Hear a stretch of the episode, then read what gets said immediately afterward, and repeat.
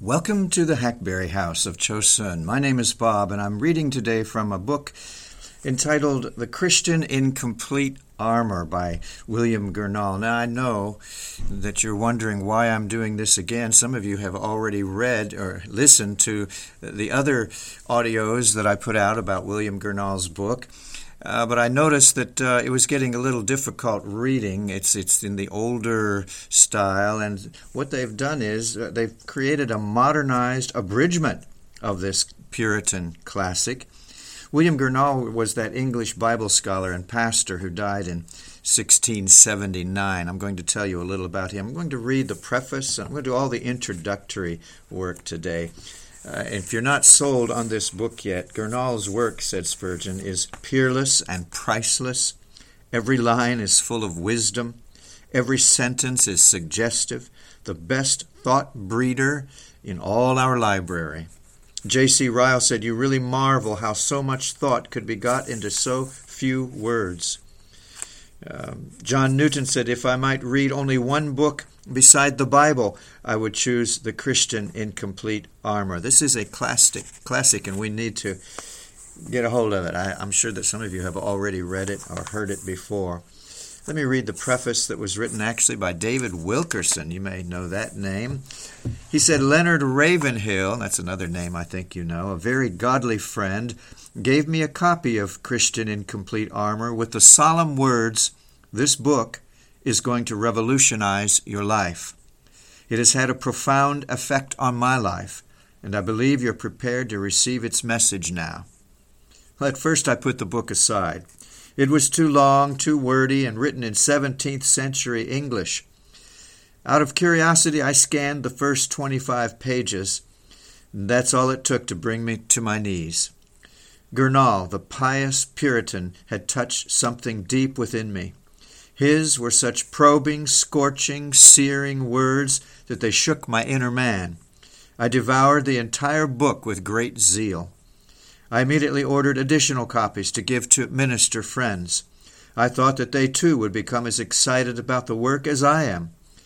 But I soon discovered that few ministers would or could take the time to mine the precious gold within its 1,200 pages. Others complained they could not understand Gurnall's Puritan language. Well, because the book and its message is so important, we prayerfully decided to find the best editorial staff we could put together to produce a shortened version in modern English. We were most excited about the results. Our editors were able to retain the meat of his message and the best of Gurnall's illustrations. We believe that as Christian in Complete Armor is such an important book, it should be published in a shortened, modern version for wider acceptance. And we're delighted that the Banner of Truth Trust publishers agreed with our assessment and have decided to publish the edited manuscript in a three volume paperback version. Ruth Ann Garlock was project coordinator. She was assisted by Kay King, Karen Sloan, and Candy Cohen. They put in over a full year's labor of love on the project. We are most grateful to them for their dedicated work. I believe Christian in complete armor, either this abridgment or the full version, which the Banner of Truth Trust also keeps in print, should be in the library of every man and woman of God. No Christian leader, teacher, pastor, evangelist, or Christian worker should be without it. It breathes of holiness, purity, and provokes one to prayer and fuller dedication to Jesus Christ. Of all the Puritan writers, I believe William Gurnall speaks most directly to this generation. I believe the banner of truth has been highly honored by God to be entrusted with the proclamation of God's message. Without a doubt, it's one of the most important books ever written other than the Word of God. I will forever bless the day that it was placed in my hands. Again, that's from David Wilkerson, author of The Cross and the Switchblade. Well, the original book has a biographical sketch of the author. It's long and difficult, but they've shortened that also. So please uh, listen to that if you will. Let's learn about who this author was before we read his words. William Gurnall author of The Christian in Complete Armor, is a man whose name seldom appears in accounts of 17th century church history. Yet his enduring work on spiritual warfare has appeared in numerous editions spanning more than 300 years and has blessed untold thousands of Christians since its first publication. Research reveals that he was born in November 1616 in the coastal town of Lynn, L Y N N, county of Norfolk, about a hundred miles north of London. His father was first an alderman, that's a town council member, then mayor of Lynn, a chief town of the most thoroughly Protestant district of England in the 17th century. The inhabitants of Norfolk and Suffolk counties were famous for their deep attachment to the doctrines of the Reformation. An excellent scholar, Gurnall was awarded a scholarship from the city of Lynn to attend Emmanuel College, Cambridge. He began his uh, formal training there in his 16th year, shortly after his father's death. Having been reared to honor and reverence the Puritans as the excellent of the earth, and then trained at an eminently Puritan college, it would have been strange indeed if Gurnall had grown up without decidedly Puritan opinions. Some of his contemporaries at Emmanuel College were among the most prominent Puritan writers and leaders of his time. By way of explanation, the Puritans were a large segment of 16th and 17th century Protestants who sought to purify the Church of England. They felt priestly vestments and elaborate ceremonies were unnecessary. Many of them held to a simple manner of worship, without the use of prayer books, and followed a simple form of church organization. Most Puritans believed all clergymen should be of equal rank, and that no bishop or high church official should exercise control over pastors of congregations. At the age of 28, William Gurnall was appointed rector of the church at Lavenham, Suffolk, and then it was a town of about 1,800 inhabitants half of whom were his parishioners. A year later, he married a minister's daughter, Sarah Mott, who bore him ten children. Gurnall spent the rest of his life, 35 years, in this pastorate. During much of his lifetime, he apparently suffered ill health. In the early days of his ministry at Lavenham, he was once summoned to preach before the House of Commons in London.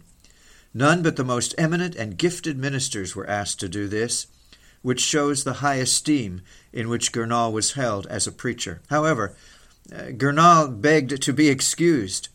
He stated in his letter, It is a burden much too weighty for my shoulders, particularly at this time, when so many infirmities oppress me that I can scarcely, without danger to my health, remain a short time in the open air.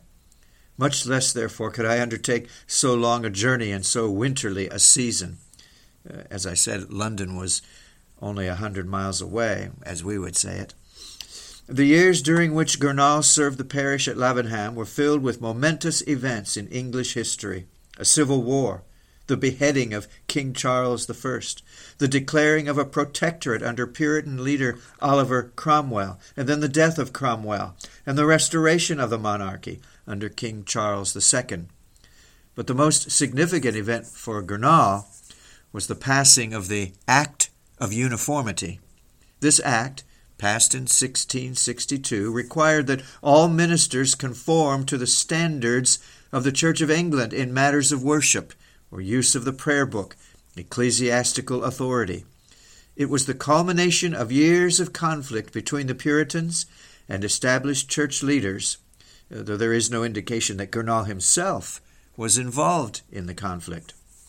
The result was that about 2,000 Puritan ministers and teachers gave up their pastorates and other positions, were labeled nonconformists, and subsequently suffered intolerant persecution. Now, Gurnall, instead of siding with his Puritan colleagues, chose to remain in the church. He signed the declaration required by the Act of Uniformity and was ordained a priest by the evangelical Bishop Reynolds of Norwich. So herein lies the reason so little has been written about William Gurnall in the annals of church history. Though he was undoubtedly Puritan in both doctrine and practice, he did not secede with the group with which he had generally agreed. a choice not likely to make him a favorite with either of the two great religious parties into which England was divided. A neutral is never popular. Each party is offended at him for not casting his weight into their scale. He was just the man to be disliked and slighted by both sides. But he was far from neutral in spiritual matters.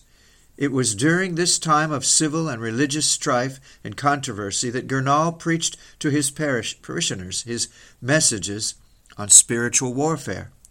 With the help of a benefactor, Gurnall published his material in three volumes between 1655 and 1662. He dedicated the first volume to the inhabitants of Lavenham. Here's an excerpt from his foreword. I'm quoting. The subject of the treatise is solemn a war between the saint and Satan. And it is such a bloody one that the cruelest war ever fought by men will be seen as but sport and child's play compared to this. It is a spiritual war that you shall read of, not a history of what was fought many ages past and is now over, but of a war now going on. The tragedy is present with us, and it is not taking place at the farthest ends of the world. It, is, it concerns you and, and everyone who reads of it. The stage on which this war is fought is every man's own soul. There are no neutrals in this war. The whole world is engaged in the quarrel, either for God against Satan or for Satan against God. End of quote. Gurnall died on October 12, 1679, in his 63rd year of life. The fact that a sixth edition of his work was published in the year he died is enough to show that its merits were early recognized. Other theological works of the 17th century were famous in their day, but are now seldom read. In regard to Gurnall, everything connected with this good man, except his book, seems to have passed away. By it alone, he being dead yet speaketh. Uh, the available evidence indicates that Gurnall lived and died within about fifty miles of his place of birth. He held no office other than that of rector of Lavenham. Today, no trace can be found of any descendants. William Burkitt, well known New Testament commentator and rector of Milden, near Lavenham, delivered an address commemorating Gurnall two months after his death. He concluded his address with these words It will be below the merit of his person to celebrate his death by any verbal lamentations, nor can anything suit his memory but what is sacred and divine, as his writings are. May his just fame from them and from his virtues be precious to all succeeding ages, and when epitaphs committed to the trust of marble shall be as illegible as if they had been written in water, when all stately pyramids shall be dissolved in dust, and all the venerable monuments of antiquity shall be devoured by the corroding teeth of time, then let this short characterization describing him in his best and fullest portraiture remain of him, namely, he was a Christian in complete armor. Well, now, the original introduction to this book, th- this biographical sketch, I should have said, was written by Bishop Ryle, J.C. Ryle. I think most of you know who that was. Well, we don't have that in here, but Ruth Ann Garlock, who wrote this, what I just read, gives major credit to J.C. Ryle because so much of the information that was there is in what she wrote.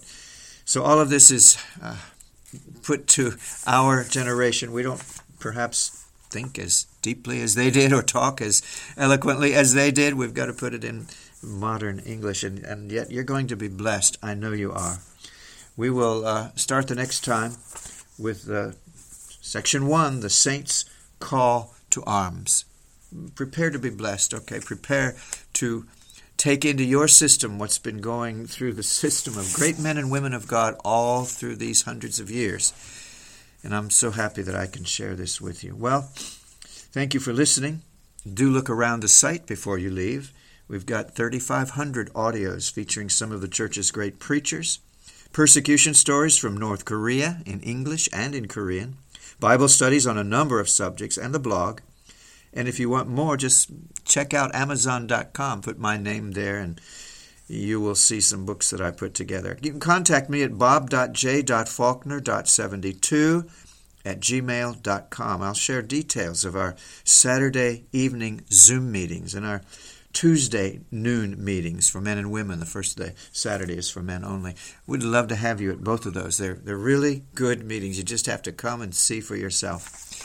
Well, God bless you. Um, this is the Hackberry House of Chosun, and this audio is being released on the 6th of February, 2023. Lord willing, we'll talk again real soon. Bye bye.